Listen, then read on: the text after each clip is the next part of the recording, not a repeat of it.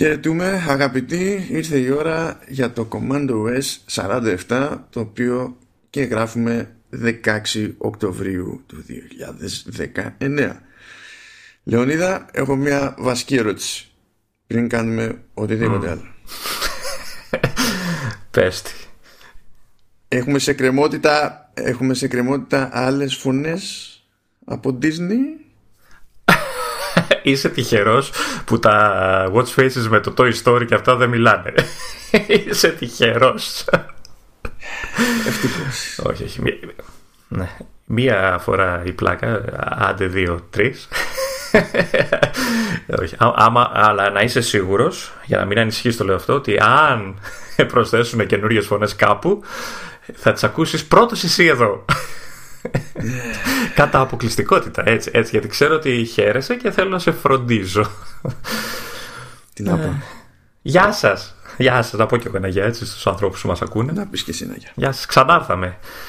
Ε, Commando S47. Όπως λέμε, ε, Hitman Agent 47. Έτσι, είμαστε καραφλοί με barcode στο πίσω μέρος. Δεν με ενδιαφέρει. και σκοτώνουμε αθόρυβα. Δεν με ενδιαφέρει το barcode, ούτε η φαλάκρα με ενδιαφέρει. Εγώ θέλω το homing briefcase. Διότι την επόμενη φορά που θα βγει ε. μια φωνή σε watch face και θα παίξει, θα μπορέσω χωρίς ιδιαίτερο κόπο να στείλω το briefcase και να ξέρω ότι θα φτάσει εκεί που πρέπει. Και ότι θα συμβεί αυτό που πρέπει να συμβεί. Εγώ, εγώ φταίω που φροντίζω για τη διασκέδασή σου και την ψυχαγωγία σου. για τη διασκέδασή μου και την ψυχαγωγία μου, τουλάχιστον ειδικά σε διαδρομές, αν και τέλος πάντων με πιάνει το OCD μου σε κάποιες περιπτώσεις, φροντίζει το, ένα παιχνιδάκι που λέγεται Reiki ε, το οποίο είναι ελληνικότατη παραγωγή. Δύο άτομα. Α, νόμιζα ότι είναι από το, νόμιζα ότι είναι από το arcade. Όχι, όχι. Ε, Δύο άτομα. Το τραβιούνται χρόνια για να το για να το βγάλουν, το βγάλανε. Δεν είναι το πρώτο τους παιχνίδι. Αλλά έχει παίξει πολύ ιστορική προδέρμα παιδί μου και φαίνεται από άποψη design, ακρίβειας και ύφους γενικά. Και φαίνεται τόσο πολύ στο design που το βγάλανε και φυσικά χωρίς να του προειδοποιήσει καθόλου η Apple τους έβαλε να είναι featured στο store. Και... Ξαφνικά λέει παίξαμε.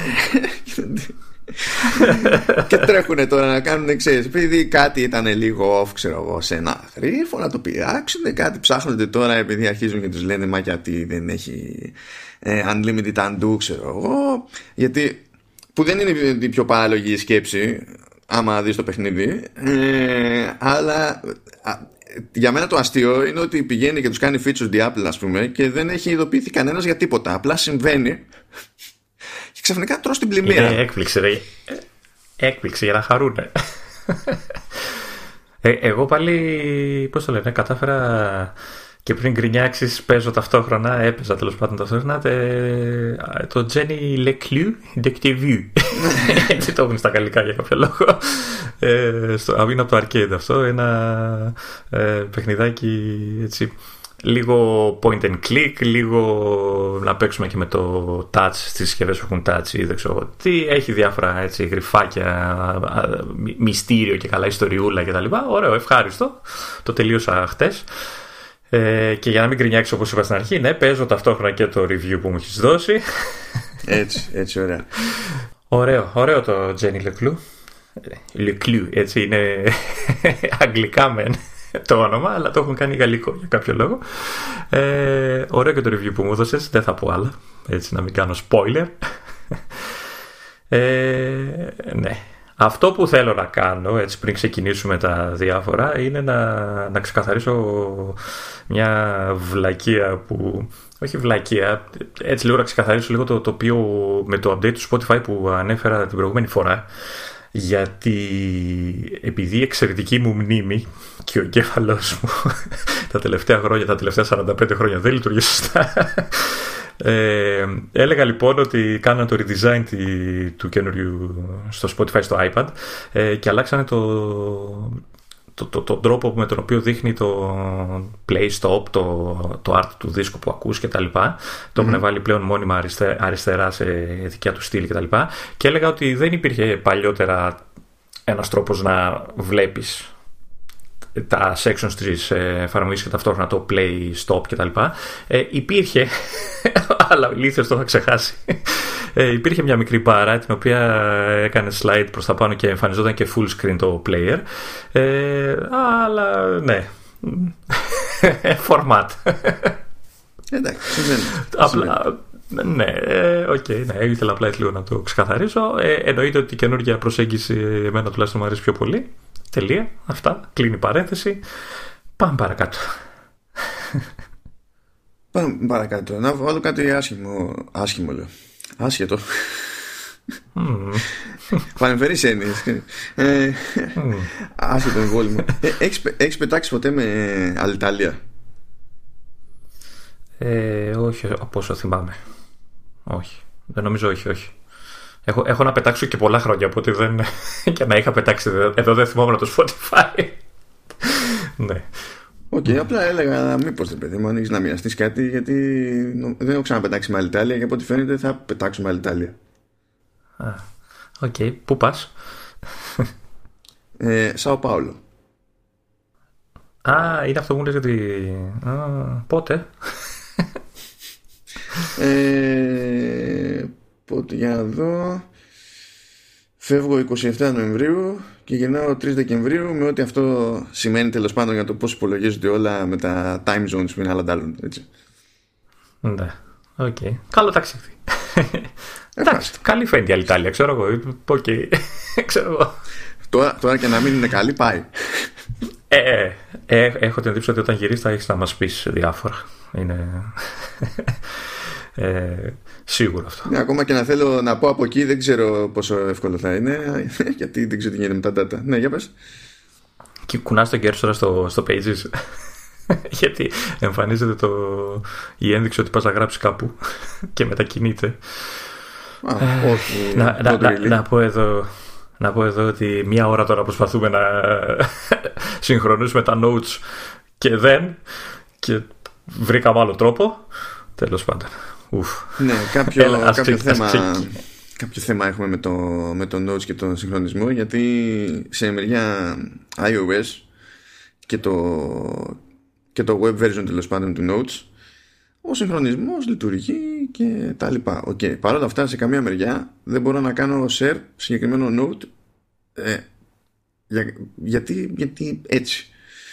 Και αντίστοιχα στην πλευρά του, του Καταλήνα ε, άμα κάνω αλλαγές είναι άγνωστο το πότε θα συγχρονιστούν και με τι.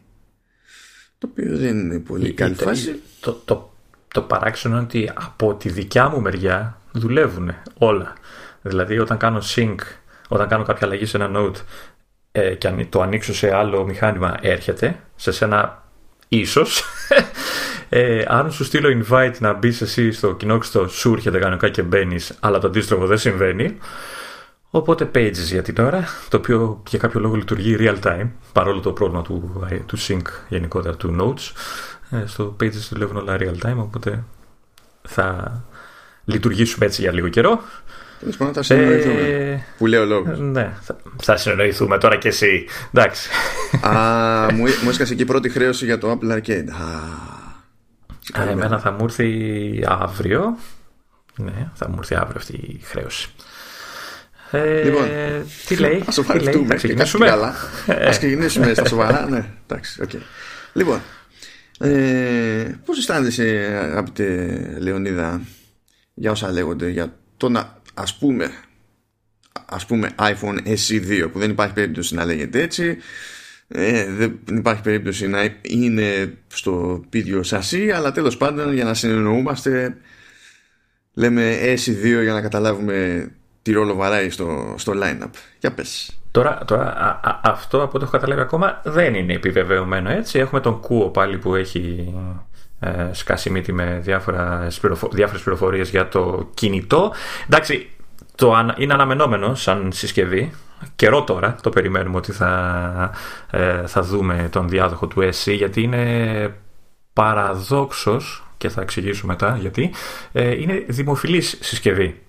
Και το παραδόξω κολλάει στο ότι η τάση των, της αγοράς και ειδικά προς Αμερική μεριά ε, θέλει τα κινητά παντόφλα νούμερο 47 τουλάχιστον Οπότε ένα μικρό κινητό θα έλεγε κανείς ότι δεν έχει νόημα να ξαναβγεί, αλλά παρόλα αυτά, από ό,τι έχω καταλάβει, το ζητάει ο κόσμος.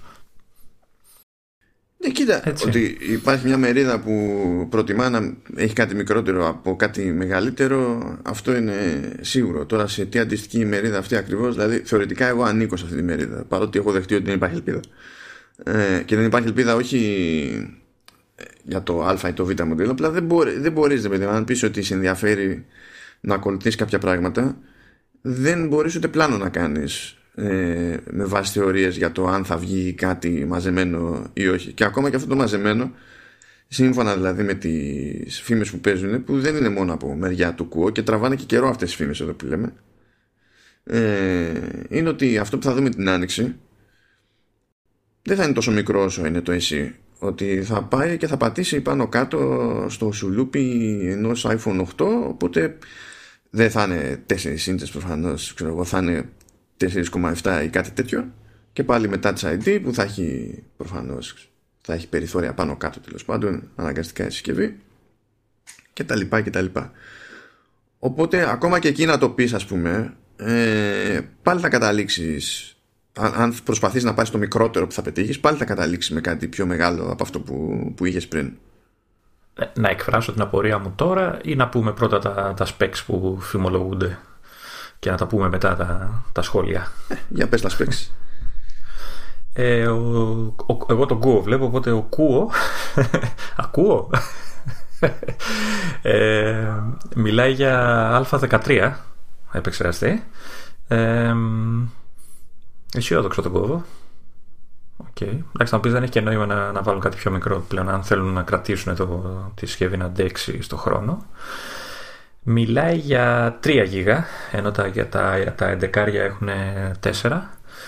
Ε, για 64, για 64 και 128 GB ε, ε, αποθηκευτικό χώρο ε, που έχει μια λογική, okay. ειδικά αν αναλογιστούμε ότι το, το στοχεύουν για φτηνή λύση. Ε, και εντάξει, και για Space Gray, Silver και το κόκκινο, το κλασικό αυτό το. Εντάξει. Το χρώματο που είναι για τη φιλανθρωπία και αυτά. Και δεν θα έχει 3D touch που από ό,τι κατάλαβα. Ναι, εντάξει, δεν νομίζω να το ξαναδούμε και ποτέ. Ε, ε, γιατί σου κάνει εντύπωση Α13. Ε, ότι είναι ότι για, για κινητό που το πάνε για φτηνό ε, είναι ακριβή CPU ρε παιδί μου. Δηλαδή θα μπορούσαν να το κάνουν και με ένα 12. Ε, Την προηγούμενη φορά πάντως είχαν κάνει ακριβώς το ίδιο πράγμα. Είχαν βάλει, α, είχαν βάλει τότε του, του 6S από τον ναι, αντίστοιχο, έτσι. Είχαν βγάλει 6S το, το φθινόπωρο του 15 και την άνοιξη του 16 βγάλανε το SE και βάλανε τη, το chip του 6S. Τώρα... Το οποίο όμως νομίζω ήταν χρονισμένο πιο κάτω.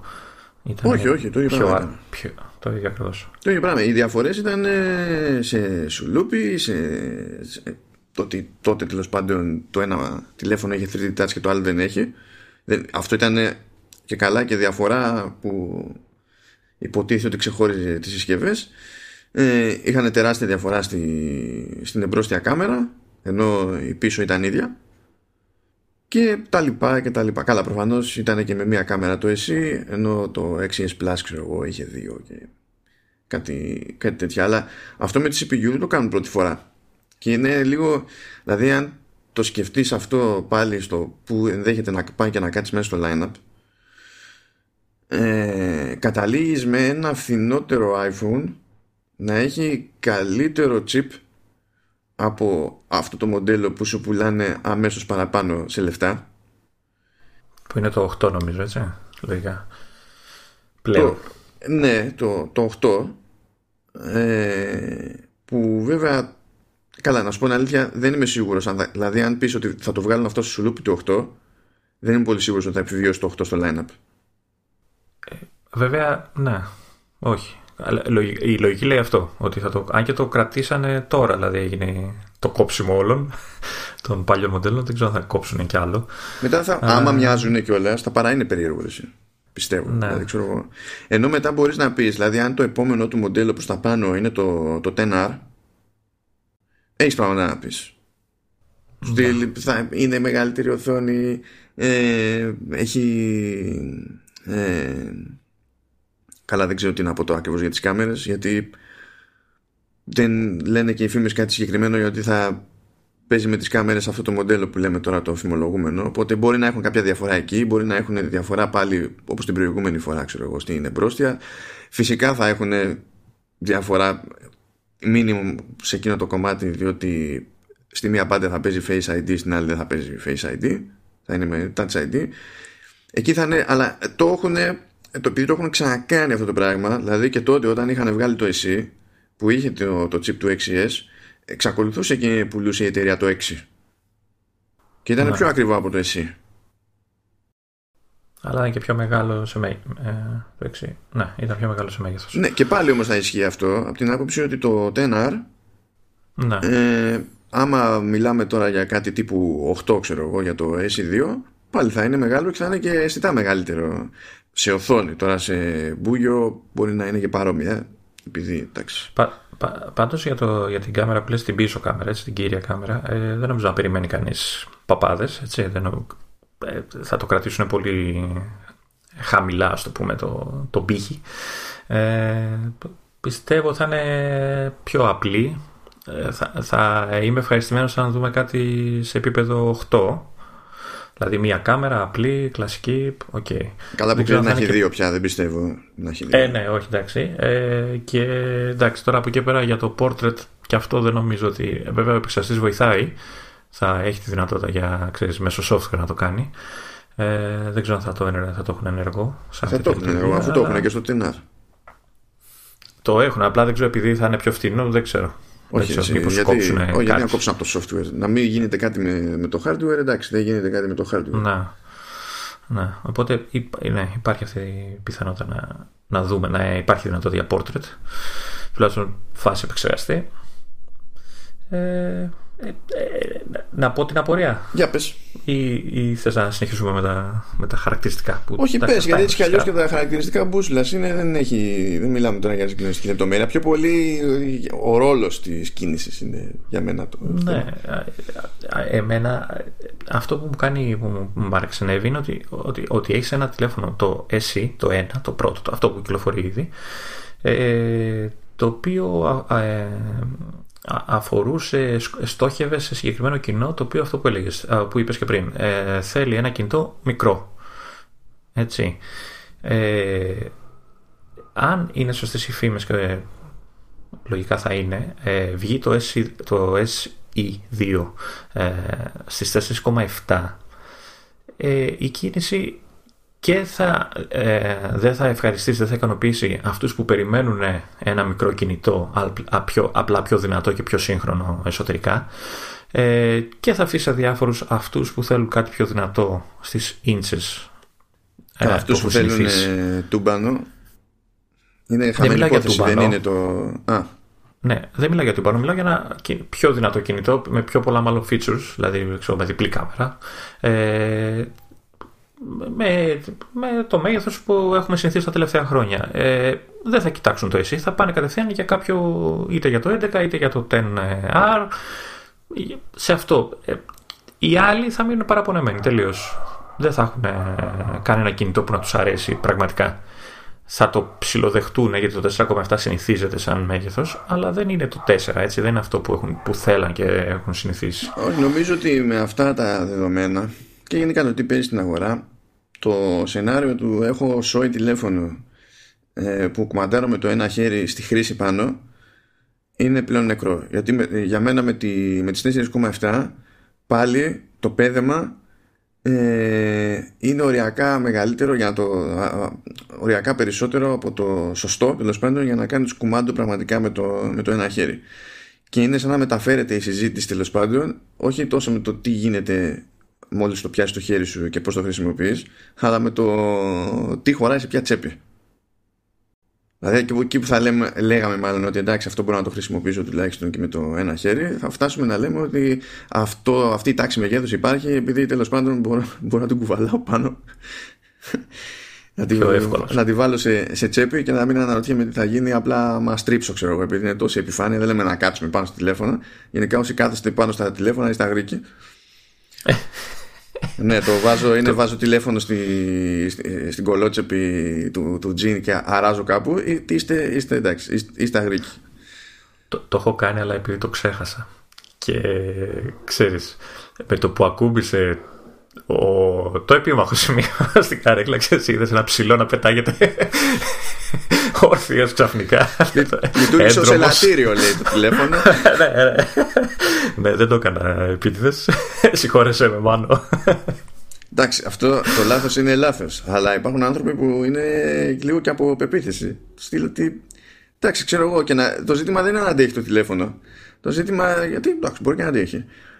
Αλλά λες ότι. Ε, φίλε, δεν είναι ένα κουτί με τσίχλες. Δηλαδή δεν το έχεις πληρώσει ένα ευρώ. Ξέρω εγώ, μήπως να φυλάχεσαι λίγο παραπάνω. Είναι στην ίδια, για μένα είναι στην ίδια κατηγορία αυτή η τύπη ε, με εκείνους που θα βάλουν το, στην ίδια τσέπη τηλέφωνο και κλειδιά. Ναι. Εντάξει. Αυτό, αυτό συνήθως το παθαίνουν οι γυναίκες που δεν είναι τσέπη, είναι τσάντα και τα πετάνε όλα μέσα. Εντάξει. Αυτό το έχω δει πολύ συχνά να γίνεται. Επίσης, ε, αυτό που λες ισχύει για σένα που είσαι φτωχός και, και κλαις τα λεφτά σου. Αυτοί μπορεί να έχουν πολλά λεφτά και να μην τους νοιάζει, ρε παιδί μου, να σπάνε τηλέφωνα έτσι για την πλάκα τους. Εντάξει, αυτοί ας τα σπάνε. Αλλά. Πώς να σου πω, ρε παιδί μου, αν το βλέπω σε άτομα που είναι στην ίδια στάση με μένα και περιμένουν λεωφορείο. Εντάξει, μπορεί να είναι, πώς το λένε, ιδιαίτερος χαρακτήρας να, είναι, να, να, να είναι από κυφισιά και να κάνει stint με, τη, ναι, ναι. με, με τους πληβίους για να νιώσεις πως είναι ξέρω εγώ να έχει έτσι, έτσι καλά, να, να γνωρίσει την αληθινή ζωή. Ναι εντάξει μπαρμπούτσα. Αυτά είναι στον άνθρωπο τώρα είναι στον άνθρωπο. Κάποιοι, κάποιοι απλά δεν ενδιαφέρονται. Ό,τι και να αγοράσουν ξέρω εγώ άμα είναι hardware και τέτοια απλά είναι πράγματα που δεν, δεν τους ενδιαφέρουν. Mm. και γενικά δεν νομίζω ότι κανένας από τους δυο μας είναι διατεθειμένος να τα πάει καλά με τέτοιου ανθρώπους. Ασχέτως κοινωνικών καταβολών. Αυτά να τα λες για σένα. Εγώ είμαι άνθρωπος ε, καλόβολος.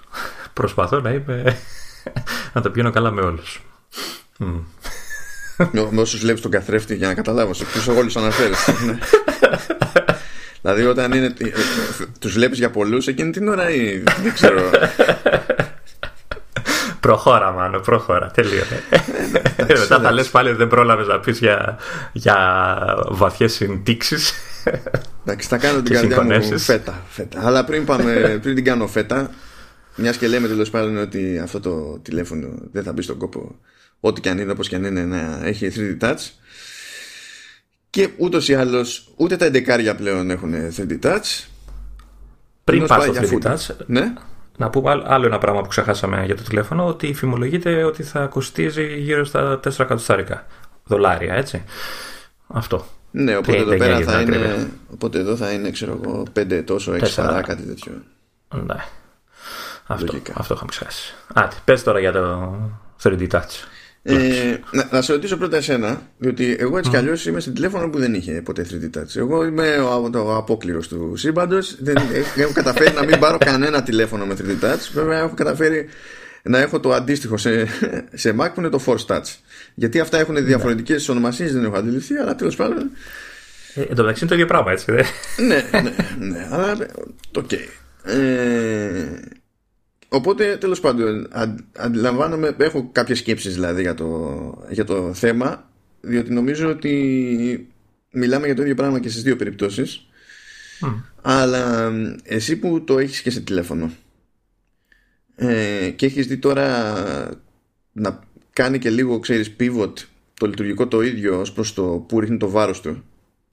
Και ήσουν πριν με 3D Touch και τώρα βλέπεις με το iOS 13 ότι ε, το πράγμα γυρνάει στο παρατεταμένο πάτημα τέλος πάντων το, το, λένε haptic touch γιατί πηγαίνει λίγο και με το feedback αλλά τέλος πάντων haptic, ας πούμε haptic touch είναι η θεωρητική ονομασία που χρησιμοποιεί η Apple ε, και θέλω να δω αν σου έχει μείνει καμιά εντύπωση κάπως τέλος Καταρχάς, μην μη, μη χάπτεις τις ορολογίες τη Apple, μην τις χάπτεις. Δεν ξέρω, ε, τον ίδιο όρο ακριβώς.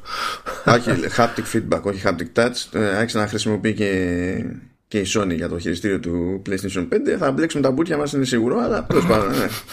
Πάμε. Ε, λοιπόν, εμένα το, το 3D Touch ε, μου αρέσει σαν λογική, δηλαδή μου άρεσε σαν ε, μηχανισμός. Ε, η αλήθεια είναι βέβαια ότι τώρα δείχνει τι μπορεί να κάνει. Έτσι, τώρα με το iOS 13 που θέλουν να το, να το διώξουν, να το σκοτώσουν. Έτσι. Δηλαδή είναι λίγο παράδοξο όλο αυτό. Γιατί πριν, ναι, ε, ε, υπήρχε ε, η δυνατότητα να κάνεις δεξί κλικ, να το πω έτσι, ε, στο κινητό και να, σε κάποια εικονίδια στο, στο homepage ε, ξέρω, για να σου βγάλει κάποιες επιλογές ή ξέρω εγώ σε, να κάνεις το pick, pick and poke, πώς το λέγανε. Που Όχι, είναι pick and το pop. Pick and pop, ναι. Το poke ήταν ε, στο facebook. Ε, το poke βασικά είναι από Spectrum, άστο, εντολές περίεργες που χρησιμοποιούσαμε κάποτε. Ο γέρος από μέσα μου ξύπνησε. ναι. Ε, λοιπόν, που, που έκανες, ναι, ξέρεις, πάταγες ε, την εικόνα, τη φωτογραφία ή ξέρω, το mail, την, προ, την ε, προεπισκόπηση που σου είχε εμφανιστεί και έβλεπε λίγο μεγαλύτερη ή το πάταγες πιο δυνατά και εμφανιζόταν ολόκληρο κτλ.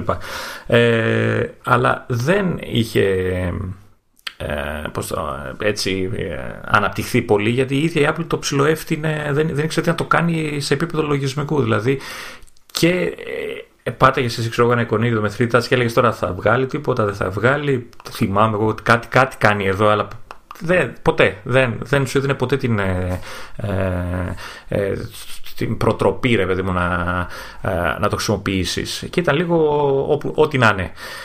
Τώρα με το iOS 13 που αυτό που είπες ενισχύουν πολύ το, το, το, το παρατεταμένο πάτημα και όλα αυτά ε, δείχνει ε, λίγο τις δυνατότητες του. Γιατί; Επειδή, έχω, επειδή το χρησιμοποιώ σε iPad που δεν έχει 3D Touch έτσι. Χρησιμοποιώ τη λειτουργία ενώ το, το παρατεταμένο πάτημα. Και ταυτόχρονα μπορώ να το, να το χρησιμοποιήσω ε, και στο iPhone. Π.χ. ξέρω εγώ τσεκάρω να δω για updates εφαρμογών τα οποία τα έχω χειροκίνητα επίτηδες για να το κάνω εγώ μόνος μου. Εγώ τα έχω και στον ε, αυτόματο, αλλά δεν με προλαβαίνουν ποτέ. Γιατί μπαίνω σαν, σαν ψυχάκι κάθε τόσο για να δω αν έχεις κάνει update. Όχι, εγώ επειδή φοβάμαι ότι θα με προλάβουν κάποια στιγμή. το έχω κόψει τελείως. Τέλος πάντων, ε, υπάρχει, υπάρχουν στιγμές λοιπόν που το κάνω ταυτόχρονα. Δηλαδή, ε, ανοίγω μία στο iPad, κοιτάω να δω και το ανοίγω μετά στο iPhone. Ε, πλέον, επειδή έχει αλλάξει η θέση των, ε, στο App Store των updates και δεν είναι βολική εκεί που την έχουν βάλει, ε, έχω συνηθίσει πλέον και το κάνω μέσω του, του παραδεδομένου πατήματος πάνω στο εικόνιο του App Store που έχει κατευθείαν ε, shortcut και σε πάει στην αντίστοιχη οθόνη. Ε, όταν το κάνω στο iPad και μετά πάω στο iPhone, βλέπω πόσο πιο σαφής είναι η αίσθηση του 3D Touch. Γιατί κάνει το, ε, το ξέρεις, τη δόνηση το κλακ αυτό που κάνει. Έχει ήχο, έχει... το νιώθεις ρε παιδί μου. Δεν χρειάζεται να περιμένεις να δεις τώρα κουνήθηκε το εικονίδιο, ξέρεις και αυτά. Αν και το έχουν ψηλό επιταχύνει τώρα, το έχουν βελτιώσει λιγάκι το, το όλο θέμα. Είναι, είναι πιο σαφές, πιο ξεκάθαρο σαν αίσθηση το 3D Touch σε αυτές τις καινούργιες λειτουργίες. Ε, και καταλαβαίνω ότι θέλω να το κόψουν. Εγώ πιστεύω ότι είναι λόγω κόστους πιο πολύ όλος ο μηχανισμός, όλο αυτό το, το σύστημα της δόνησης που έχουν βάλει. Ε, το καταλαβαίνω. Ε, τουλάχιστον κάναν κάποια αναλλακτική γιατί θυμάσαι μέχρι το 2013 τα τηλέφωνα που δεν είχαν καθόλου 3D touch δεν είχαν καθόλου τέτοιες λειτουργίες, ρε παιδί μου. Ναι. Ε, τουλάχιστον κάναν, ή τα iPad ξέρω εγώ, ε, τουλάχιστον κάνανε μια, βρήκαν μια αναλλακτική, αλλά αυτό δεν, αυτό δεν αλλάζει το γεγονός ότι το, σαν, σαν αίσθηση, σαν λειτουργία είναι πολύ πιο ασφα, ε, σαφές ε, και πιο, είσαι πιο σίγουρος ρε παιδί μου ότι το πάτσα και έκανε το, έκανε, κάνει και το κλινκ που λέγαμε σε προηγούμενο επεισόδιο οπότε εντάξει αλλά και τώρα ε, νομίζω σε, και τώρα σε τηλέφωνα έχει, έχει feedback feedback στο, στο iPad δεν έχει Καλά, στο iPad δεν έχει γιατί γενικά ναι. δεν παίζει νομίζω Taptic Engine στο. Δεν έχει, ναι, δεν έχει και δόνηση γενικότερα. Παιδί μου, το ναι, αλλά από, από όσο ξέρω στα, και στο 10 και στα 11 mm. εξακολουθεί και παίζει Taptic Engine. Αλλά κάνει, η, κάνει δε... δόνηση. Ναι, ναι αλλά δεν, δεν παίζει ανείχνευση της πίεσης για, για την ενεργοποίηση. Δηλαδή, ο, το, το, μηχανικό μέρος τουλάχιστον για την ανάδραση είναι ίδιο νομίζω. Αλλά αυτό που έχει αλλάξει είναι ο τρόπο στον οποίο θεωρεί το σύστημα ότι ναι, ήρθε η ώρα να σου δείξω το contextual menu, ξέρω εγώ, τις όποιες επιλογές. Πριν ήταν με πίεση, τώρα είναι με διάρκεια. Ίσως είναι δόκιμο να εσύ που έχεις τηλέφωνο, γιατί εγώ δεν έχω κάποιο τηλέφωνο όχι ψέματα. Έχω. Έχω το ίδιο από το δικό σου. ναι, θα το δοκιμάσω ταυτόχρονα να δω αν όντως ε, είναι το, το αντίστοιχα σαφές με τη δόνηση, ξέρεις, την, την απλή, ας το πούμε. Αυτό που είδα ε, πάντως από. Επειδή ήταν ένα από τα παράπονα για 13 και 13.1 ότι σε περιπτώσει. Ότι, και ειδικά για αυτούς που είχαν συνηθίσει το 3D Touch, γιατί εκεί πέρα, άμα έβαζες τη σωστή την πίεση, ε, η αντίδραση του συστήματος ήταν άμεση. Γιατί σου λέει, αφού έπαιξε τέτοια, τέτοια πίεση, θες να σου εμφανίσει αυτό το πράγμα. Δεν υπήρχε debate. Τώρα με τη διάρκεια, επειδή είναι λίγο πιο σχετικό το πράγμα και σε κάποιες περιπτώσεις μπορεί η διαφορετική διάρκεια να οδηγήσει σε διαφορετικό αποτέλεσμα. Ειδικά στο, στο home screen, ας πούμε. Ε, κρατάς πατημένο, ok, και πρέπει να τα αφήσεις για να σου εμφανίσει το, το μενού, το, το extra, αλλά άμα συνεχίζεις να το κρατάς πατημένο, τότε φτάνει στο wiggle mode τέλος πάντων, όπου αρχίζουν και παίζουν τα εικονίδια. ναι, αρχίζουν και σου παίζουν τα εικονίδια και καλά μπορείς μετά να τα διαγράψεις και τα λοιπά, για να σβήσεις τις, τις εφαρμογές. Ε, και το πρώτο στάδιο για την ενεργοποίηση του μενού ε, έπαιρνε χρόνο τέτοιο που σου έδινε την εντύπωση, ειδικά αν είχες χρησιμοποιήσει ποτέ 3D Touch, παιδί μου, ότι χάνεις χρόνο. Ότι είναι πιο αργό. Πού, πού ήταν πιο αργό, δηλαδή; Και, και είναι ακόμα πιο αργό. Δηλαδή για να φτάσεις στο jingle mode, αυτό το κουνιούνται τα εικονία, το, το παραδοσιακό που σου βγάζει το χ για να σβήσεις την οποία εφαρμογή, πλέον θέλει χρόνο. Αλλά, αν δεν ξέρω να παρατηρήσει ότι ε, τώρα αυτό δεν ξέρω αν έγινε με τα τελευταία update. Ε, τελευταία έγινε. Ε, πλέον, ε, πλέον όταν κάνεις ε, το παραδοσιακό πάτημα για να βγάλεις το μενού στο ίδιο το μενού έχει πλέον διαγραφή εφαρμογής ναι αυτό μου πέρασε εμένα στη, στην πέτα τη 13.2 και το πρώτο είδα εγώ ναι έχει πλέον, ε, και εγώ από αυτή το είδα, δεν ξέρω αν υπάρχει στα, στα, στις public, στις, ενώ στις επίσημες εκδόσεις στο, στο 1.3, γιατί ό, βγήκε καινούργια εκδόση πάλι. Όχι, και στο 1.3 ε, είναι και με τον άλλο το χρονισμό. Στη 13.2 είναι πιο γρήγορο. Το, είναι πιο γρήγορο, δηλαδή το σύστημα αντιδρά πιο γρήγορα. Ναι. Ε, Επίσης, αυτό που εγώ χρειάστηκε να συνηθίσω, αλλά τελικά μάλλον δεν χρειάζεται, είναι ότι ε, ξέρεις, όταν φτάνει στο, jing, στο jiggle mode και κουνιούνται που στο iPad, ας πούμε, μπορείς να τραβήξεις το εικονίδιο να το μεταφέρεις ε, σε άλλη θέση ή και στο iPhone αυτό γινόταν. Ε, πλέον αυτό που έχω καταλάβει εγώ είναι ότι στο, στο, όταν, όταν πατήσεις το εικονίδιο και το τραβήξεις επί τόπου, τραβάς το εικονίδιο το μεταφέρεις. Δεν χρειάζεται να περιμένεις να κάνει edit mode, να μπεις ναι. σε edit mode, δηλαδή το home screen. Οπότε δεν χρειάζεται να περιμένεις καθόλου ε, να φτάσεις μέχρι το χ, μέχρι αυτό το, το κούνημα που κάνει. Mm. Ε, Προφανώς γκρινιάξανε για την καθυστέρηση και προσπαθεί απλά να, να δώσει εναλλακτικές. Δηλαδή και το μενού έχει πλέον διαγραφή ε, διαγραφή εφαρμογής και αυτό που σου λέω που το τραβάς γρήγορα κατευθείαν βοηθάει. Ε, οπότε, ναι. Ε, το 3D Touch για το μέσο χρήστη δεν νομίζω ότι θα, θα, θα του λείψει κανένα. Δηλαδή, από τη στιγμή που μου λες και εσύ ότι υπάρχει η δόνηση στα απλά κινητά, νομίζω Καλά, ότι. Και όχι στο εσύ, έτσι. Λέμε στα άλλα τώρα, στα νεότερα. Στο, ναι, ναι. Τώρα δεν ξέρω, πρέπει να, ξέρω, να το δεις και από κοντά να, να δεις τη διαφορά. Εμένα η πρώτη μου απορία είναι γιατί δεν ήταν τόσα χρόνια πιο επιθετική η Apple στο, στην πλευρά του software. Γιατί με το με... δεξί κλικ εννοείς. Ναι, με, την υποστήριξη του 3D Touch. Γιατί τώρα, τώρα με το 13 έχει δώσει, σου έχει δώσει λόγο στην ουσία είτε έχεις τηλέφωνο με 3D Touch είτε χωρίς να μπαίνεις στην διαδικασία και να δοκιμάζεις κάθε εικονίδιο που πρέπει να μπροστά σου για να δεις τι θα γίνει. Ναι ακόμα και με αυτή την περίπτωση το, το να το είχε, λοιπόν να σου πω, αν, αν εδώ και χρόνια ε, έβαζε την επιλογή διαγραφής, ξέρω εγώ, ε, να εμφανίζεται με παρατεταμένο πάτημα σε, όλο, σε όλες τις συσκευές, δεν θα παραπονιόταν κανένας.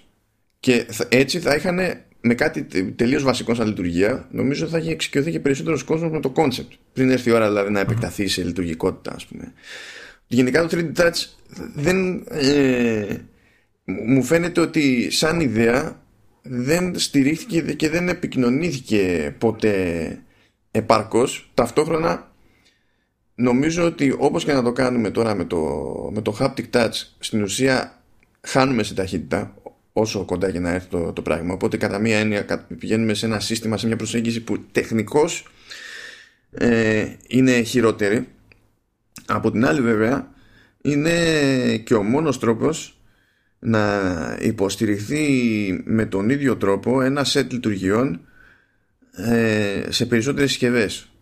Δηλαδή στο, στο iPad ας πούμε είναι, προ, προφανώς ήταν πολύ πιο δύσκολο να το πετύχουν αυτό το πράγμα γιατί έπρεπε να διαχειριστούν πολύ μεγαλύτερη οθόνη και να τους δώσουν τη δυνατότητα να αντιλαμβάνεται τη διαφορά στη, στην πίεση ξέρω εγώ. Ενώ τώρα μπορούν να πούνε ότι κοίταξε να δεις γενικά σε iOS, iPadOS κτλ παίζει αυτό και να παίζει σε όλες τις συσκευές. Το, το αστείο είναι ότι εκεί που δεν μπορούσαν να το διαχειριστούν, δηλαδή στην οθόνη του iPad, εκεί έχει και μεγαλύτερο νόημα, έτσι. Ε, γιατί πάντα προσπαθούσαν να το περάσουν το iPad σε μια, μια εναλλακτική laptop στο οποίο ο χρήστης ενός laptop έχει μάθει ότι έχει δεξί κλικ με έξτρα επιλογές, context menu κτλ. Ε, δηλαδή το iPad σου, σου έβγαζε από μόνο του ότι ήθελε τέτοιο πράγμα. Οπότε μου, μου ήταν περίεργο που τόσα χρόνια δεν καταφέρανε να, να φτιάξουν οθόνη με 3D touch. Τουλάχιστον τώρα ε, κάνω ένα σαν workaround είναι για μένα αυτό.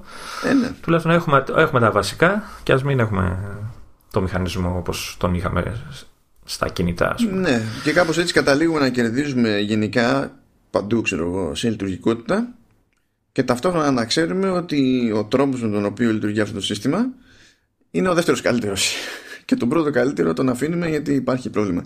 Κάπου κάτι πήρε ταυτί μου, το ανεπιβεβαίωτο βέβαια, οπότε δεν το λέω με καμιά σιγουριά της προκοπής, ότι στα τηλέφωνα τουλάχιστον η, μια οθόνη που υποστηρίζει 3D Touch, παρότι καταφέρανε να το κάνει να λειτουργεί και σε LCD και σε OLED, ε, είναι λίγο παχύτερη, όσο λίγο μπορεί να είναι τέλος πάντων.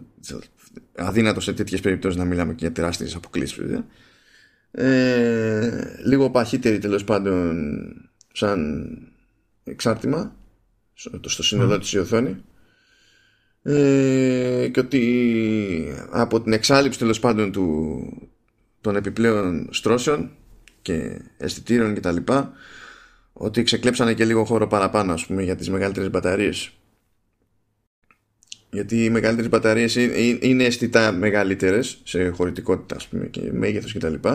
Αλλά και ναι οι συσκευές οι ίδιες είναι λίγο, έχουν λίγο μεγαλύτερο πάχος από ό,τι πριν αλλά όχι τόσο μεγαλύτερο πάχος όσο ενδεχομένως υπονοεί το άλμα στο μέγεθος ίδιας μπαταρίας και μπορεί να έχουν ξέρεις, χωρίσει λίγο τις διαφορές εκεί στη μέση.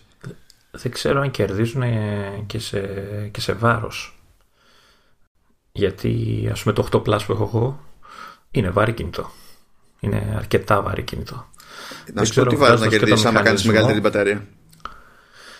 Ναι, βγάζεις το μηχανισμό αυτό το, το ελαττήριο. Τι είναι αυτό από κάτω που έχει το ολόκληρο το πράγμα αυτό; Όχι, το Taptic Engine είναι εκεί, δεν φεύγει, είναι εκεί. Δεν φεύγει, ε, είναι. Ναι. Okay.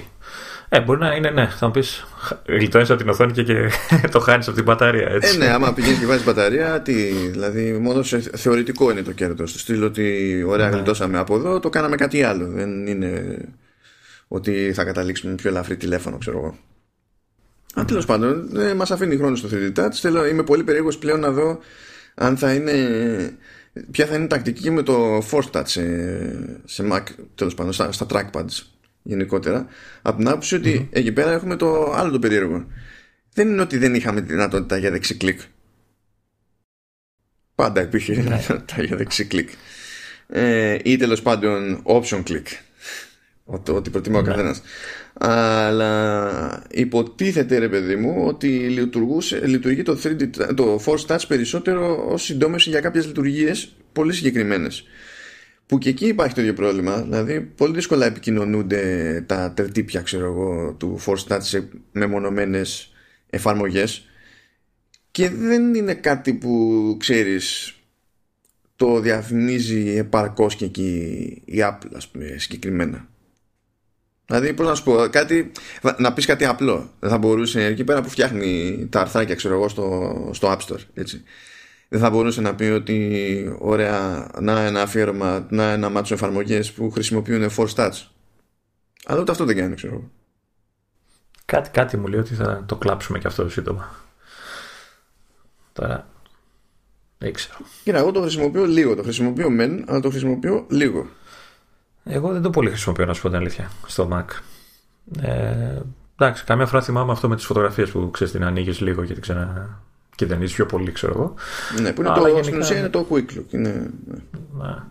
Ε, συνήθως, ε, συνήθως, δηλαδή, αν είναι για quick look, πατά το space. Το ε, είναι, και το ίδιο. Ναι, είναι αυτόματο. Όχι, άμα το, ε, και σαν κίνηση είναι πιο, πιο, πιο ξεκάθαρο αυτό που κάνεις, είσαι πιο σίγουρος για το... Ε, δηλαδή, δεν θα αισθανθώ ότι χάνω και κάτι έτσι και εξαλειφθεί το force touch από το trackpad, ενώ αν μου εξαφανίσουν το, το touch bar, εκεί θα, εκεί θα ζοριστώ. Παρότι το touch bar ναι. το, το κράτο αιώνα, ε, και κανένας δεν κράζει το force touch. Κανένας δεν κράζει το force touch. Ακόμα και αυτοί που αδιαφορούν για το force touch, επειδή δεν είναι κάτι, ξέρεις, που είναι κάτι διαφορετικό μπροστά στα μάτια τους, όπως είναι το touch bar, για να το ναι. θεωρήσουν περιττό ή όχι, είναι κάτι που απλά δεν το χρησιμοποιούν χρησιμοποιώντας το trackpad το οποίο εκεί ήταν, εκεί είναι, κάνει αυτό που θέλουν να κάνει και τελειώνει η υπόθεση. Πάντως είσαι από τους λίγους που γουστάρουν το, το, το touchpad, έτσι. Ναι, το ξέρω. Ε, κοίτα, είναι, είναι πολλοί που γκρινιάζουν πάρα πάρα πολύ για το touch bar και τους καταλαβαίνω μέχρι ένα σημείο απλά θεωρώ τα, ταυτόχρονα το παρακάνουν λίγο ε, επειδή τουλάχιστον αυτοί που ακούω εγώ ρε παιδί μου και γκρινιάζουν είναι developers ναι.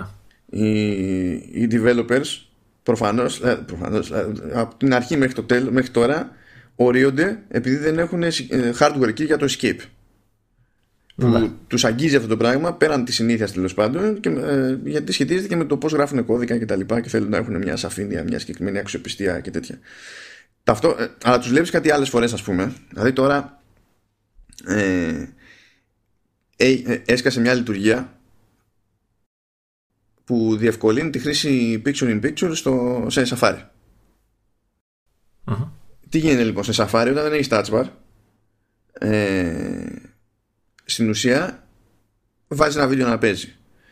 Και ή έχει το, ε, το, ο player πλήκτρο που στην ουσία είναι συντόμευση για το picture in picture και το λειτουργείς εντάξει ε, ή πρέπει να κάνεις δεξί κλικ και να τον ενεργοποιήσεις από τη λίστα. Ανάλογα με το πόσο μυστήριος είναι ο player μπορεί να χρειαστεί να κάνεις δύο φορές δεξί κλικ. Το πρώτο να ενεργοποιεί το contextual menu του, play, του software player και το δεύτερο να ενεργοποιεί του συστήματος και να βγάζει την επιλογή που θέλεις. Και αυτό ήταν χωρίς touch bar και είδα ανίποτη χαρά ξέρω εγώ ε, από άτομα που ξέρω ότι δεν δουλεύουν με touch bar γιατί τώρα με, τα, με Καταλήνα και τέτοια και με την τελευταία έκδοση Safari που νομίζω ότι αυτό πρέπει να ισχύει άμα έχετε κατεβάσει Safari 13 και σε προηγούμενα συστήματα βάζεις κάτι να παίζει ξέρω εγώ και στο, στο address bar έχει το κλασικό το βγάζει τέρμα δεξιά το ηχιάκι. Και καλά ξέρεις ότι παίζει ήχο από, αυτό το, από αυτή την καρτέλα. Και αν κάνεις εκεί δεξί κλικ σου εμφανίζει επιλογή για picture in picture και, ο, και φοβερή ευκολία και δεν ξέρω και εγώ τι όλο αυτό το διάστημα σε αυτές τις περιπτώσεις πάταγες play στο βίντεο και αν ήθελες picture in picture εμφάνιζε πλήκτρο στο touch bar πάταγες μία και τέλος η υπόθεση. OK. Okay. Δεν ξέρω. Δεν αυτά, για να, αυτά τα πράγματα είναι παιδί μου επειδή ξέρεις ο άλλος έχει στραβώσει από την αρχή και δεν έχει μπει στην διαδικασία να δουλέψει με touch bar δεν θα τα πάρει, πάρει αυτά τα πράγματα ε, χάνει και ότι είναι να του προσφέρει. Δέχομαι ότι είναι λίγο περίεργη η φάση. Δηλαδή δεν είναι προφανή η χρησιμότητα σε κάθε σενάριο και για όλους τους χρήστες αλλά ταυτόχρονα πιστεύω ότι τρώει δυσανάλογα έντονο κράρε παιδί μου σε σχέση με το, το Force Touch που για το Force Touch δεν βγαίνει να πει κανένας όχι γιατί να το έχουμε ενώ δεν το χρησιμοποιούμε απλά ανεβάζει το κόστος του συστήματος ενώ για το Touch Bar κάθονται και σου λένε γιατί να το έχουμε ενώ δεν το χρησιμοποιούμε ανεβάζει το κόστος του συστήματος Εντάξει το, το Force Touch είναι και πιο διακριτικό έτσι δεν ενοχλεί. Δεν, δεν αλλάζει συνήθειες. Ναι εντάξει. ταυτόχρονα συγκριτικά είναι και πιο άχρηστο όμως. Ε, εντάξει. Αλλά δεν ενοχλεί. Ενώ δεν είναι μπροστά στη μούρη σου κάτι που έχεις μάθει να το κάνεις έτσι αυτό. Αυτό είναι το θέμα. Γιατί δεν περιμένω τώρα από άλλους να κάνουν αυτό το ψυχοτικό που έχω κάνει εγώ και λέω Α, μπορώ να βάλω ε, πλήκτρα ε, από το, που θα ήταν σε toolbar στην εφαρμογή. Μπορώ να τα βάλω στο, στο touchbar και να τα εξαφανίσω από το toolbar και να είναι ακόμη πιο καθαρά τα, τα παράθυρά μου. Δεν περιμένω να κάνει, να κάνει αυτό το πράγμα για να το εκτιμήσει. Αλλά υπάρχουν περιπτώσεις σαν και αυτή που είπα, ρε παιδί μου, όπου ο άλλος ήταν ενθουσιασμένος που γλίτωνε χρόνο από ένα πράγμα που εξακολουθεί και τώρα αλλά και προηγουμένως ενώ δεν γουστάρει ο ίδιος το, το, το touch bar ε, η καλύτερη λύση εξακολουθεί να είναι το touch bar. Σε κάτι τελείως απλό ρε παιδί μου. Αντίστοιχα και στο logic ας πούμε είναι ο πιο εύκολος τρόπος να βλέπω σε ποιο μέρος του timeline είμαι πόσο μακριά ξέρεις σου πω πόσο έχω βγάλει με μια ματιά. Είμαι στη μέση, έχω άλλο τόσο κοντεύω, είναι στο τέλος. Γιατί μπορώ να δω τη, τη γραμμή στο, στο touch bar. Mm. ενώ δεν μπορώ να κάνω το ίδιο τέλος πάντων με το κανονικό interface του, του, του συστήματος. Και μπορώ να έχω διάφορες συντομεύσεις τέλος πάντων και για πράγματα που κάνω για cuts, ιστορίες και, και τέτοια. Εντάξει. Αλλά θέλει λίγο να το πιστέψεις παιδί μου το, το πράγμα. Θέλει να το σκάλισεις λίγο για να έχει θέλει λίγο να, κάποια, κάποια καινούργια πράγματα πρέπει να τα, να τα προσεγγίσεις με λίγο πιο ανοιχτό μυαλό ρε παιδί μου να τους δίνεις την ευκαιρία να, να, να σε πείσουν ναι, και δεν, αλλάζει, και, και δεν αλλάζει ότι και η Apple δεν έχει κάνει καλή δουλειά στο να τα σπρώχνει όλα αυτά τα πράγματα. Είτε μιλάμε για 3D touch, είτε μιλάμε για force touch, είτε μιλάμε για touch bar, δεν έχει κάνει αρκετά καλή δουλειά. Γιατί έπρεπε, δεν πρέπει να, βγει, να χρειάζεται να βγω εγώ να πω ότι να είμαι στο Telegram, ξέρω εγώ, και έγραψα κάτι και έχω κάποιο λάθος σε, σε μήνυμα. Και θέλω να κάνω edit. Ε, κανονικά πρέπει να κάνω δεξί κλικ, edit και μετά να κάνω το edit και enter. Με, με force touch κάνω force touch και μπαίνει κατευθείαν σε edit mode. Ναι. Κάποτε καθόμασταν και λέγαμε iPod, φοβερό interface, μπορείς να φτάσεις στη μουσική που θέλεις με τρία κλικ. Και εδώ ας πούμε έχουμε μια λειτουργία που θα μου πεις ωραία χάλασε ο κόσμος. Όχι, δεν χάλασε ο κόσμος, αλλά άμα γυρίσει κάποιον και πεις ότι πριν ήθελες δύο κινήσεις και τώρα θέλεις μία, θα σου πει πως τολμάς. Σου πει εντάξει. Καλή φάση. Αυτά θα έπρεπε να τα. Δεν ξέρω, θα έπρεπε να επικοινωνούνται αλλιώς. Εντάξει, είσαι ο μόνος άνθρωπος που ξεκινάμε για το 3D Touch και κάνεις αφιέρωμα στο, στο Touch Bar. Ναι, δεν, το, δεν ήταν στο πρόγραμμα αυτό. Έχουμε άλλα πράγματα στο πρόγραμμα όμως. Δεν τη γλιτώνω. Προσπάθησα, έχω προσπαθήσει και έχω καταφέρει σε δύο ε, συνεχόμενα επεισόδια να το αποφύγω. Αλλά τελικά δεν θα τα αποφύγουμε. Για πες μας Μάνο λοιπόν, τι γίνεται με το Deep Fusion, τη νέα λειτουργία κάμερας που συναντάμε βέβαια μόνο σε, στα 11 και η οποία ε, από ό,τι έχω καταλάβει εγώ από όλα αυτά που έχω διαβάσει που είναι ελάχιστα γιατί σταματάω στα πρώτα τέσσερα στους πρώτους, στους πρώτους τέσσερις τεχνικούς όρους έχω τελειώσει. Ε, έχω καταλάβει ότι είναι μια λειτουργία η οποία βελτιώνει τις φωτογραφίες. Τελεία. Ναι. Η αλήθεια είναι ότι Α, ακούγεται, ουσία... ε, ακούγεται σπουδαία έτσι. αυτό που έχουν κάνει ακούγεται και εντυπωσιακό ναι, και ναι. εντυπωσια... εντυπωσιάζει και η δυνατότητα, του... η δυνατότητα που δίνει ο καινούριο επεξεργαστής. Αλλά όταν αρχίζουν και πλέκουν με HDR, ε, night mode, ε, lux, lux, ό,τι θες τέλος πάντων. Καλά, το, ναι. το ζήτημα που ε, εγώ συμφωνώ με αυτή τη, τη σκέψη είναι να σου λέει Apple ότι κοίταξε να δεις είναι κάμερα. Έχουμε στην ουσία τρεις αισθητήρες ή δύο αισθητήρες και δύο φακούς ή θέλεις να έχουμε δει σε μοντέλο με ένα ωραία. Για μας όλο αυτό το πράγμα ό,τι και αν είναι όσα κομμάτια και αν το απαρτίζουν ε, είναι η κάμερα της συσκευής. Και από εκεί και πέρα χρησιμοποιούμε το, τα κομμάτια του puzzle που έχουμε για να κάνουμε κάποια πραγματάκια. Τώρα το Deep Fusion, για να το, ο πιο απλός τρόπος να το εξηγήσει κάποιος σε, σε τρίτο είναι να πει το εξής. Ότι κοίταξε να Από ένα, ένα επίπεδο φωτισμού και πάνω, δηλαδή να βγαίνει άκρη, να μην είμαστε σε φάση που χρειάζεται το νυχτερινή λήψη, που είναι άλλο καπέλο αυτό, ε, σε τηλέφωνα με τον Α13 λειτουργεί το Deep Fusion και το Deep Fusion έχει στόχο ε, να αποτυπώσει καλύτερα τη λεπτομέρεια. Γι' αυτό και στο demo που είχαν ε, επισκηνή στην παρουσίαση της Apple δείχναν έναν τύπο με pullover για να δείξουν μετά να κάνουν κοντινό ρε παιδί μου στο pullover και να συνειδητοποιήσει τι παίζει με τις σύνες ε, και ότι δεδομένη ανάλυσης, το ότι έχεις να κάνεις με κινητό, το πόσο μικρή είναι οι αισθητήρε κτλ. Ε, η λεπτομέρεια είναι, έχει όντως διαφορά. Δηλαδή, δεν μπορείς να το κάνεις αυτό το πράγμα με προηγούμενο iPhone, παιδί μου. Και δεν είναι απλά, απλά και μόνο θέμα software, γιατί γίνεται χαμός από πίσω για να λειτουργήσει αυτό το πράγμα. Ε, και αντίστοιχα, ξέρω εγώ, είδα μερικά παραδείγματα που είχε να κάνει με, είχαν να κάνουν με κατοικίδια. Που ξέρεις, επειδή έχεις το τρίχωμα, ρε παιδί μου εκεί, ε, αν είναι να πιαστεί η λεπτομέρεια στο τρίχωμα, θα κάνει μπαμ αυτό το πράγμα. Ότι γίνει η δουλειά της προκοπής. Ε, οπότε στην ουσία πηγαίνουμε για τη, για τη λεπτομέρεια. Τώρα το πώς το κάνει το σύστημα, σου λέει ότι εντάξει, εκεί που έχεις ανοίξει την κάμερα, εφόσον είναι ενεργό το Deep Fusion, πριν πατήσεις να τραβήξεις, ε, έχει τραβήξει τέσσερα καρέ. Δεν στο λέει. απλά, απλά συμβαίνει.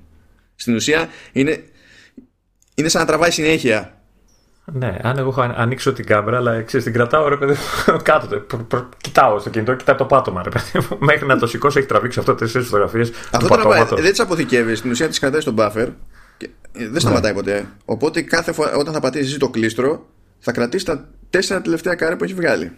Οπότε θεωρητικά όταν το πατήσεις το κλίστρο έχεις, έχει δει και τι από πριν τι έχεις να ναι, ναι, ναι, ναι, ναι, έχει δει. Και από εκεί και πέρα τραβάει και έξτρα καρέ με, υπο, με, χαμηλότερη, με μικρότερη έκθεση και με υψηλότερη γιατί παίζει ρόλο ε, το, δηλαδή να σου πω, όταν αλλάζει συνθήκες φωτογράφησης σε αυτές τις περιπτώσεις αλλάζει και το πώς αποτυπώνεται ποια λεπτομέρεια. Και ύστερα πηγαίνει και βλέπει τι έχει γίνει σε κάθε περίπτωση και συνδυάζει πληροφορίες από τα διαφορετικά καρέ για να φτάσει σε ένα συγκεκριμένο τελικό. Ε, αυτό δεν απέχει τελείως δηλαδή σαν, σαν προσέγγιση σαν φιλοσοφία ρε παιδί μου τον τρόπο τον οποίο λειτουργεί το Smart HDR ε, απλά έχει πολύ πιο συγκεκριμένο σκοπό ρε παιδί μου. Είναι για να δηλαδή έχει θέλει να σπρώξει τη λεπτομέρεια ενώ το Smart HDR προσπαθεί να σπρώξει περισσότερο ε, το, το σωστό φωτισμό και δεν είναι ναι. ότι η λειτουργία του ενός ακυρώνει τη λειτουργία του άλλου είναι διαφορετικό πράγμα όταν λες ε, λεπτομέρεια εννοείς την ευκρίνεια της φωτογραφίας, την καθαρότητα της εικόνας. Αυτό εννοούμε λεπτομέρεια. Κοίτα, η καθαρότητα έχει να κάνει στην πραγματικότητα με την ανάλυση. Δίνεις megapixels, ανεβαίνει η καθαρότητα. Αλλά μέσα σε αυτό δεν πάει να πει ότι το κάθε μεμονωμένο στοιχείο που υπάρχει στο πλάνο ε, φαίνεται το ίδιο καθαρά. Ναι. Και δεν μιλάμε τώρα για θολούρα με φεύγει βάθος πεδίου. Δηλαδή, έχουμε βάλει portrait mode και κάτι είναι θολό. Μιλάμε κάτι που να έχει χάσει ε, πώς να σου πω, που διαφορετικά θα φαινόταν ενδεχομένως, λέμε τώρα, άμα το κάνουμε τέρμα θεού, ξέρω εγώ, blowout, θα, θα, θα ήταν πιο εύκολο να φαίνεται τσακισμένο ή πιξελιασμένο ή δεν ξέρω και εγώ τι. Να. Φαίνεται σε δύο λεπτομέρειες.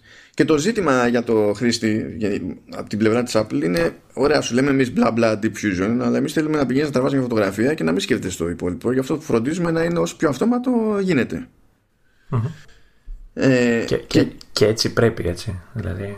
Ναι, συμφωνώ, συμφωνώ με αυτό. Συμφωνώ. Γιατί εντάξει, αυτός που θέλει να ξέρει, ξέρει. Αυτός που θέλει περισσότερο έλεγχο, έτσι κι αλλιώς στη φωτογράφηση του γενικότερα, ξέρει ότι αργά ή γρήγορα θα καταλήξει σε μηχανή ή μηχανή.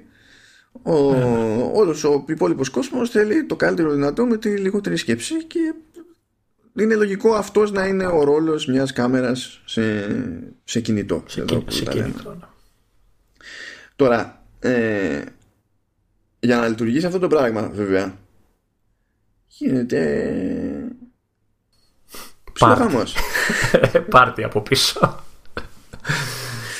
Γίνεται Και να υποθέσω, ναι. Να υποθέσω αυτό το χαμό, δεν γλιτώνω, θα μας τον εξηγήσει.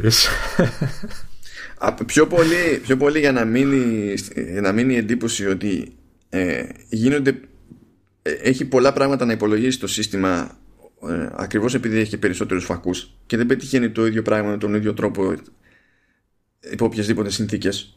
Κάνει ένα σύστημα εκείνη την ώρα που φασίζει. Ανάλογα με το τι παίζει και ανάλογα και με το ε, τι πλάνο πάμε να τραβήξουμε εμείς γιατί στην τελική στο χέρι μας είναι να διαλέξουμε ποιος φακός μας βολεύει εκείνη τη στιγμή. Αν θέλουμε ευρυγόνιο, υπερευρυγόνιο και, και τα λοιπά τέλος πάντων.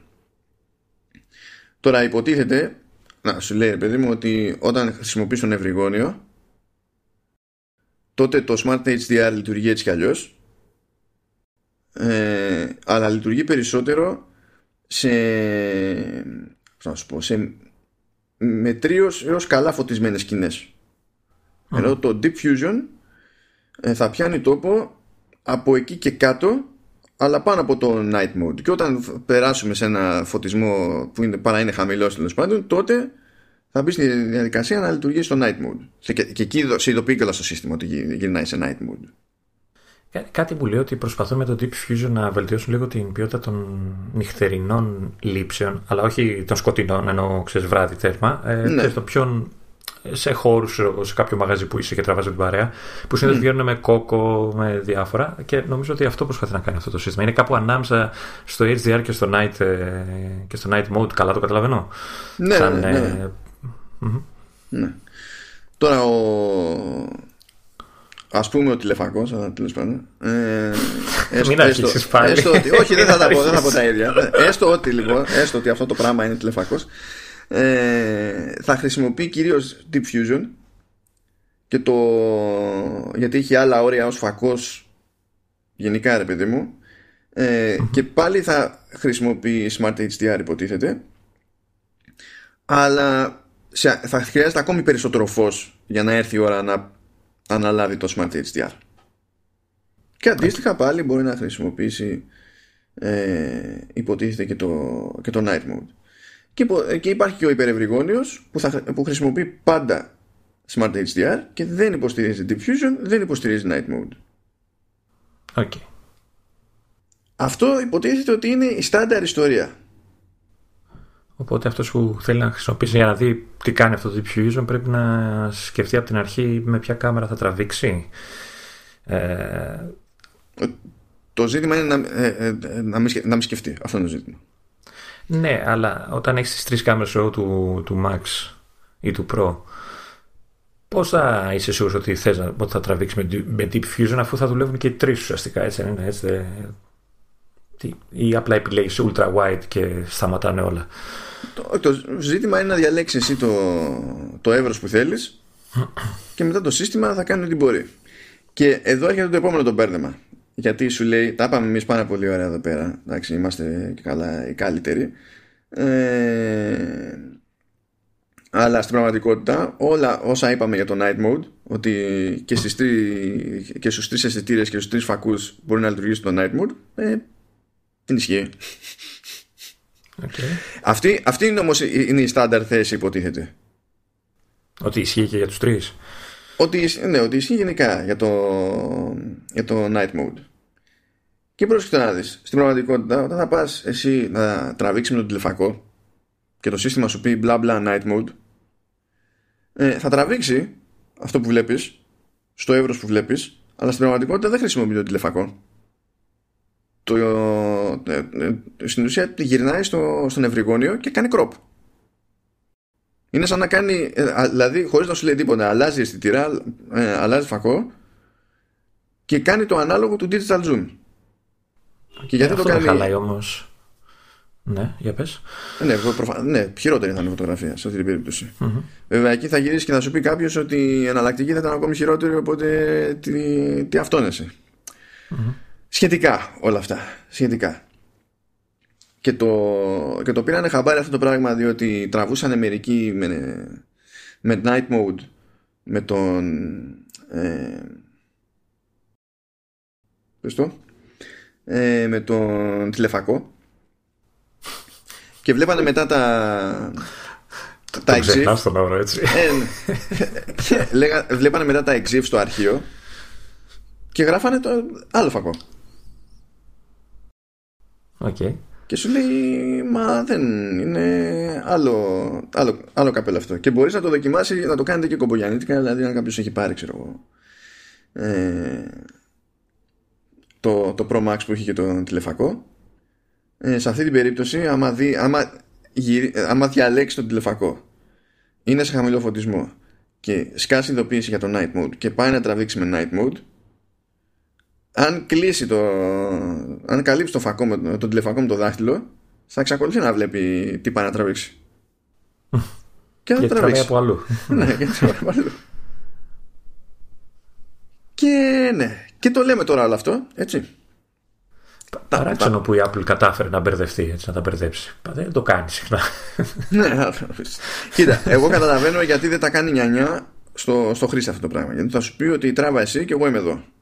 Ναι. Το, το καταλαβαίνω. Αλλά όταν μπαίνει στη διαδικασία να μιλήσει με τους υπόλοιπους που καίγονται περισσότερο εκεί πέρα καλό είναι να γίνεται πιο γρήγορα, πιο συγκεκριμένη. Τουλάχιστον για να ξέρουμε τι κάνουμε, ας πούμε. Γιατί αν εγώ δεν θέλω το ανάλογο του ψηφιακού zoom σε αυτή την περίπτωση, θέλω να ξέρω τι πρέπει να κάνω να το αποφύγω.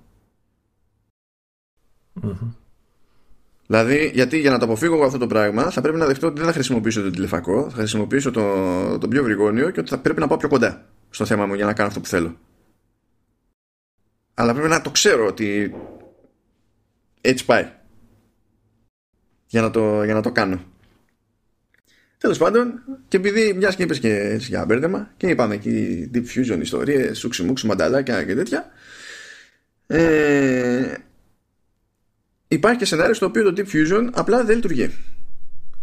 Ε, Θυμάσαι που λέγαμε. Καθόλου. Ναι, ναι, ναι, δηλαδή βγαίνει off, off. Δεν έχει σημασία ναι. μετά τι τραβάμε, με, με ποιον αισθητήρα, υπό ποιες συνθήκες, απλά βγαίνει off. Λοιπόν, θυμάσαι που λέγαμε για την περίπτωση που τραβάς και το σύστημα τραβάει και πιο ανοιχτό πλάνο με τον άλλο το φακό και μπορείς μετά στο edit. Εικόνα, που δείχνει την εικόνα κάτω από τα πλήκτρα. Αυτό ναι, ναι, ναι, ναι. Και εσύ τραβάς με, με αυτό που βλέπεις στο πιο κέντρο, αλλά το σύστημα αποθηκεύει και το τριγύρω. Α, οπότε σε περίπτωση που θες να αλλάξει κάτι, να μπορείς να το κάνεις. Ναι, ανοίγεις την εφαρμογή Photos, κάνεις edit, ξέρω εγώ, και ανάλογα με την περίπτωση, κράτα αυτό τον αστερίσκο για να σε εκνευρίσω ακόμη περισσότερο μετά. Μπορείς να κάνεις, ξέρεις, pinch του zoom out και να δεις όλο το πλάνο, ξέρω εγώ. Και να διαλέξει yeah. Ναι. μετά αν εσύ θέλεις να κάνεις ένα crop το οποίο είναι ενδιάμεσο, αν θες να το κρατήσεις όλο κτλ. Και, και αν κάνεις οποιαδήποτε αλλαγή, τότε το σύστημα κρατάει ε, αυτά τα δεδομένα.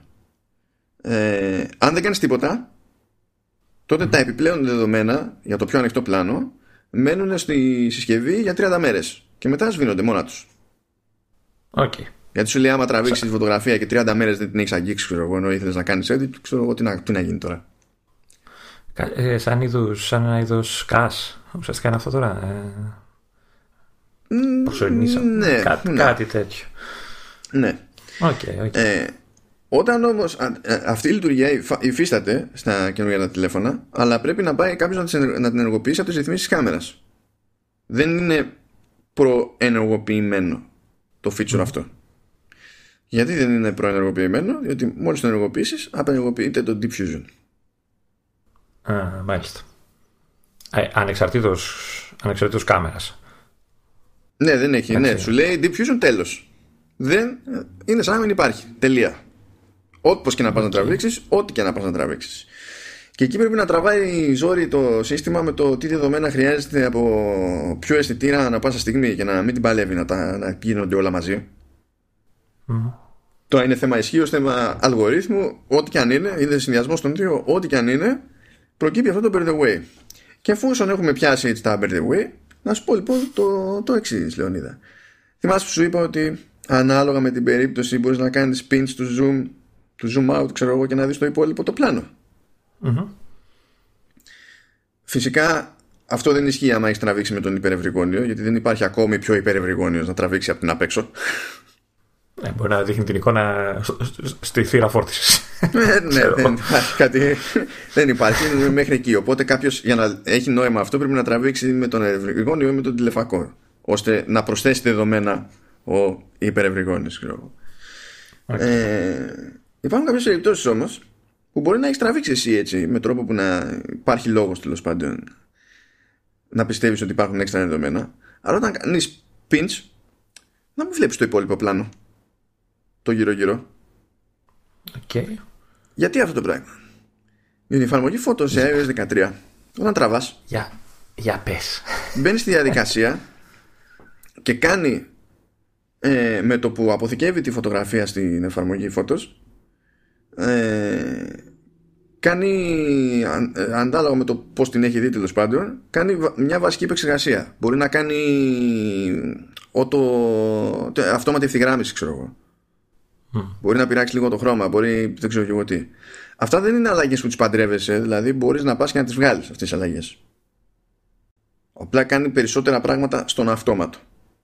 Όταν τα εφαρμόσει όμως αυτά τα πράγματα, και δεν το κάνεις σε κάθε φωτογραφία, γι' αυτό λέω ανάλογα με την περίπτωση, όταν εφαρμόσει αυτά τα πράγματα, ακόμη και αν έχει δεδομένα από μεγαλύτερο, από πιο ανοιχτό πλάνο, σε εκείνη την περίπτωση δεν μπορείς να τα δεις με pin στο zoom. Πρέπει να πας να κάνεις undo τι αλλαγέ που έκανε το σύστημα για να σε αφήσει να το κάνεις αυτό το πράγμα. Και υποτίθεται ότι έχει σημαδάκια κάθε φωτογραφία. Αυτό. Ναι, έχει κάτι σημαδάκια, έχει σήμανση. Έχει εικονιδιάκια πάνω στη φωτογραφία. Τα οποία δεν έχει μπει στη διαδικασία να τα εξηγήσει κανείς σε κανέναν. Εντάξει, δεν είναι απαραίτητο άλλωστε. Και υπάρχει. Περνάμε ωραία. Χαμός. Είπαμε, η εμπειρία χρήσης ενός κινητού είναι μια περιπέτεια. Νομίζω ότι δεν υπάρχει καλύτερο επιχείρημα για το ότι έχουμε να κάνουμε με τηλέφωνα Pro διότι αν ένα πράγμα είναι δεδομένο σε επαγγελματικές φωτογραφικές μηχανές, είναι ότι θα λιώσει το κορμί σου για να μάθεις τα τερτύπια της μηχανής. Γιατί ακόμα και αν μάθεις τα τερτύπια της μηχανής, ε, ε, στην ψηφιακή εποχή, κατά πάσα πιθανότητα, έχεις να κάνεις με τα πιο ανάπηρα μενού που έχει φανταστεί άνθρωπος. Νομίζω ότι αυτό είναι πραγματικά η απόλυτη απόδειξη ότι ε, δικαίως τα iPhone 11 Pro λέγονται Pro. Ευχαριστώ. Okay. Η, η κατάληξη του θέματος δεν ήταν η αναμενόμενη. ήταν έκπληξη. Είδες, είδες. Σου, σου, σου κράτησα το ενδιαφέρον, Λεωνίδα. Ναι, ναι, ναι. ναι. έμαθα για πράγματα που δεν, θα, δεν μπορώ να χρησιμοποιήσω που και να μπορούσα δεν θα το καταλάβαινα ότι τα χρησιμοποιώ. Ε, ε, εγώ να, να, προσθέσω κάτι που έτσι μια μικρή διευκρίνηση ε, γιατί όσοι μας ακούν και έχουν iPhone 11 και τα λοιπά ε, μην, μην τρέξετε τώρα να ψάξετε να βρείτε να ενεργοποιήσετε Deep Fusion γιατί απλά δεν υφίσταται ακόμα. Η λειτουργία έχει ε, ξεκινήσει να. Ε, μάλλον πρώτο ενεργοποιήθηκε πριν από λίγο καιρό με την ε, κυκλοφορία της έκδοσης ε, του iOS 13.2 που είναι beta ουσιαστικά. Ναι, δεν έχει βγει ακόμα κανονικά. Και η οποία δεν είναι, είναι νομίζω η, η, η δεύτερη, είναι είμαστε στη δεύτερη έκδοση της, της beta. Ναι, ναι, ναι, βγήκε η δεύτερη. Ναι. Οπότε ακόμα έχουμε δρόμο μέχρι να φτάσει στο, στο ευρύ κοινό η λειτουργία. Ναι, και αν δεν έχετε γυρίσει το διακόπτη για το ε, το, τη λειτουργία που λέει Capture Outside the Frame τότε όταν έρθει η ώρα για το 13.2 θα ενεργοποιηθεί το Deep Fusion έτσι κι αλλιώς δεν χρειάζεται να κάνετε κάτι. Αν όμως έχετε γυρίσει το διακόπτη για το Outside the Frame τότε πρέπει να τον ξαναγυρίσετε από την άλλη αν σας ενδιαφέρει το Deep Fusion. Ναι. Και, και εδώ βέβαια μπαίνει και το ερώτημα γιατί η Apple αρνείται να βάλει ρυθμίσεις μέσα στο Camera App και πρέπει κάθε φορά να πηγαίνεις στα settings για να κάνεις και το πιο απλό πράγμα. Αυτό δεν το έχω καταλάβει από, από αρχές. Κοίτα, νομίζω ότι το κάνει λίγο επίτηδες. Του στυλ, ξέρεις, υπάρχουν εφαρμογές για εσένα που σε νοιάζει, ξέρω εγώ, αυτό το πράγμα. Το ότι δεν θέλει να πάει να καλύψει. Θέλει να κρατήσει τη δική της την πάντα όσο πιο απλή γίνεται. Ε, ρε, εσύ, δεν μιλάω για να βάλει έξτρα πράγματα. Εγώ λέω να, να βάλει κάποια βασικά. Τώρα διάβαζα τις προάλλες ότι στα καινούργια και στο S11 θα επιτέλους θα μπορείς μέσα από το camera να επιλέγεις ε, ε, ανάλυση νομίζω και frame rate στο βίντεο, κάτι τέτοιο. Ναι, ναι. Ε, ενώ πριν και στα δικά μας κινητά πρέπει να φύγεις από το camera app, να πας στα settings, να... Ε, ναι, θα, θα μπορούσε τις, τα settings τα βασικά να έχει ένα εικονιδιάκι. Ναι, το κατάλαβα. Φυσικά, όχι, δεν είναι, ε... φυσικά και θα μπορούσε και εμένα θα με βολεύει. Το κάνουν και εφαρμογές τρίτων. Αλλά έχω την εντύπωση ότι ε, προσπαθεί να κρατήσει οποιαδήποτε ρύθμιση όσο πιο μακριά από το χρήστη γίνεται σε αυτή την περίπτωση με τη λογική ότι αν ο χρήστης θέλει ε, περισσότερες τσαχπινιές, τότε θα πάει και θα καταλήξει σε μια εφαρμογή, ξέρω εγώ, όπως το Holiday ή τέτοια πράγματα. Αρέσει, δεν μπορώ να δεχτώ ότι το κάνει για να, να, να παραμείνει πιο απλή η εφαρμογή. Γιατί δεν είναι πιο απλό το να με αναγκάζεις να βγω από την εφαρμογή, να πάω σε άλλη εφαρμογή, να βρω τη ρύθμιση, να ψάξω να δω τι γίνεται και τι μπορώ να αλλάξω. Ενώ θα μπορούσα να τα έχω όλα μπροστά μου, να ξέρω τι τι τσαχπινιές κάνει το κινητό μου. Δηλαδή, αν, αν κάποιος απλά τραβάει φωτογραφίες και δεν έχει πάρει χαμπάρι ότι μέσα στα settings έχει ένα κάρο ε, λειτουργίες άλλες που μπορεί να φτιάξει, ε, δεν είναι απλό αυτό. Αυτό τα, τα περιπλέκει τα πράγματα. Όπως και, για, και για, το, για την μόνιμη καζούρα που κάνουν οι αντροϊντάδες στους iPhoneάδες για, το, για την έλλειψη pause στα βίντεο, έτσι. και αυτό είναι μέσα σε όλο αυτό τη, την, παρά, την παράλογη ποιο, ποιο pause, ποιο βίντεο; Όταν τραβάς βίντεο δεν μπορείς να κάνεις pause και να συνεχίσεις στο ίδιο βίντεο. Α. Με το camera app. Τώρα δεν ξέρω, λεγά θα υπάρχουν εφαρμογές που το κάνουν. Καλά, αλλά, θα το, ναι, δεν είναι, θα το έκανα ποτέ αυτό, έτσι. Ε, εσύ. Άλλοι θέλουν, ξέρω εγώ. Ναι, okay, και εμένα μου έχει χρειαστεί. Μου, μου έχει χρειαστεί και εμένα. Μην λέω άλλους. Okay. Ε, αλλά, αλλά ε, δηλαδή όλα αυτά δείχνουν μια λογική λίγο περίεργη. Κάτσε, κάτσε να σου πω δηλαδή, λίγο. Γιατί ναι. πάλι δεν, δεν τους δικαιολογώ. Εγώ θα ήθελα να είχα τις περισσότερες επιλογές. αυτό που είπα για το περιαπλότητα το παρεξήγησες. Διότι ναι, μεν εσύ που θέλεις να τα πειράξεις αυτά τα πράγματα, έχεις να κάνεις μια πιο πολύπλοκη διαδικασία γιατί έχεις να κάνεις βουτιά. Αλλά ο κόσμος που ε, δεν ενδιαφέρεται και ο κόσμος είναι πολλή αυτός που δεν ενδιαφέρεται. Ε, άμα του βάλεις περισσότερα πράγματα μπροστά του, χάνεται.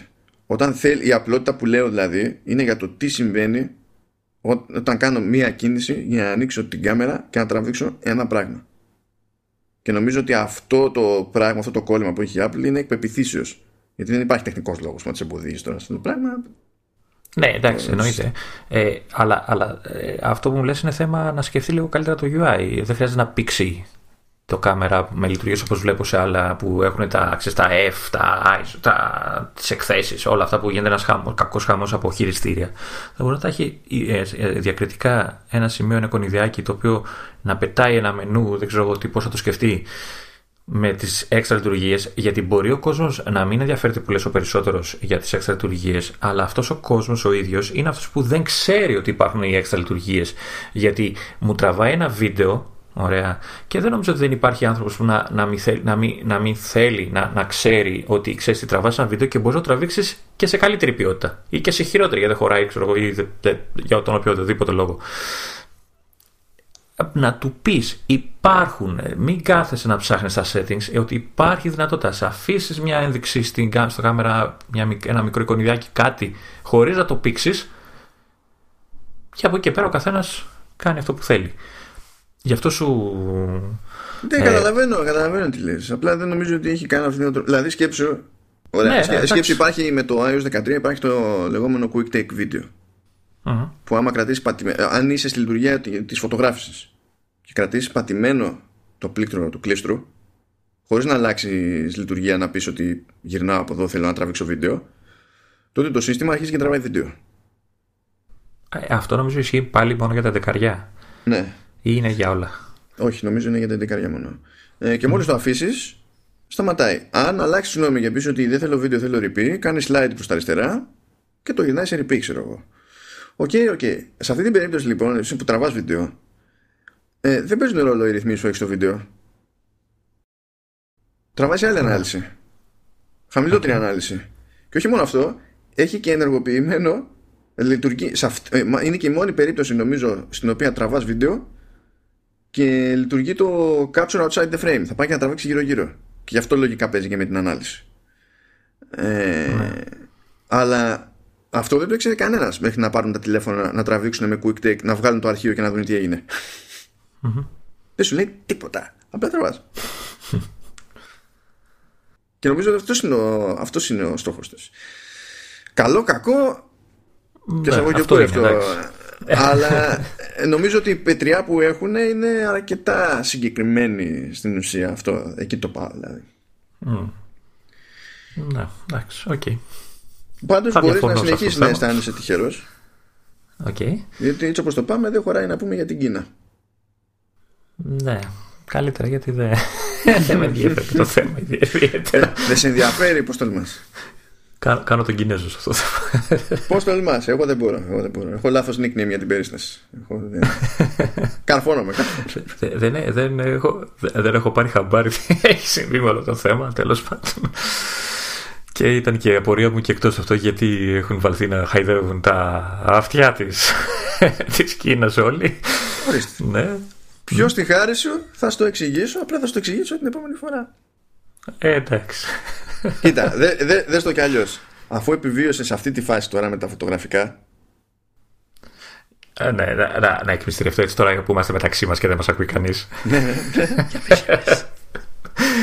Ότι μπορεί να λέω τέτοια πράγματα, αλλά κατά βάθος με ενδιαφέρουν αυτά για τα φωτογραφικά και τα τεχνικά και όλα αυτά. Μ' αρέσει να τα ακούω. Είναι, σε βλέπω σαν, σαν τη γιαγιά που λέει τα παραμύθια στα μπεγκόνια.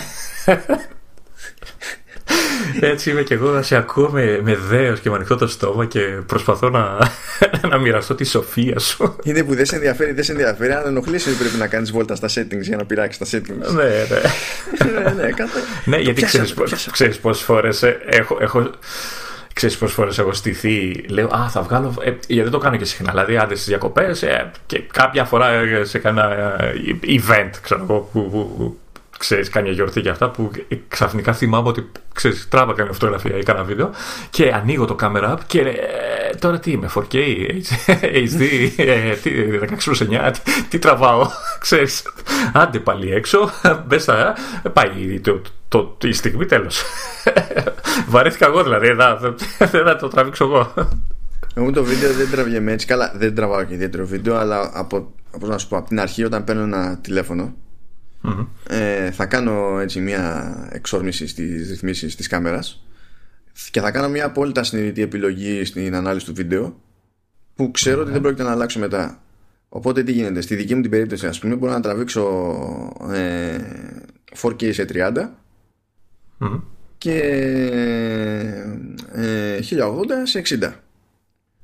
Ναι. Εκεί πιάνει η προσωπική μου φρίκη δεν γίνεται να προτιμήσω τα 30 από τα 60 ναι. Δεν ξέρω πώς γίνεται, ρε παιδί μου, το πράγμα αυτό. είναι κόντρα στην ψυχοσύνθεσή μου. Οπότε 1080, 60. Τελεία. Ποια αλλάζουν οι συνθήκες, μήπως χρειάζεσαι αυτό, θα ήταν. Δεν με νοιάζει, θα τραβήξω 60. Ναι, Εν τω μεταξύ, έχω την εντύπωση ότι. Ε, γιατί είχα δοκιμάσει να τραβήξω 4K 60 εγώ. Και τράβηξα και OK okay, και ωραία και καλά. Ε, ότι, ότι μετά, ε, όταν θες να το προβάλλεις κάπου, ότι δεν παίζει παντού. Έτσι. Ή εγώ έκανα κάτι πιο λάθος.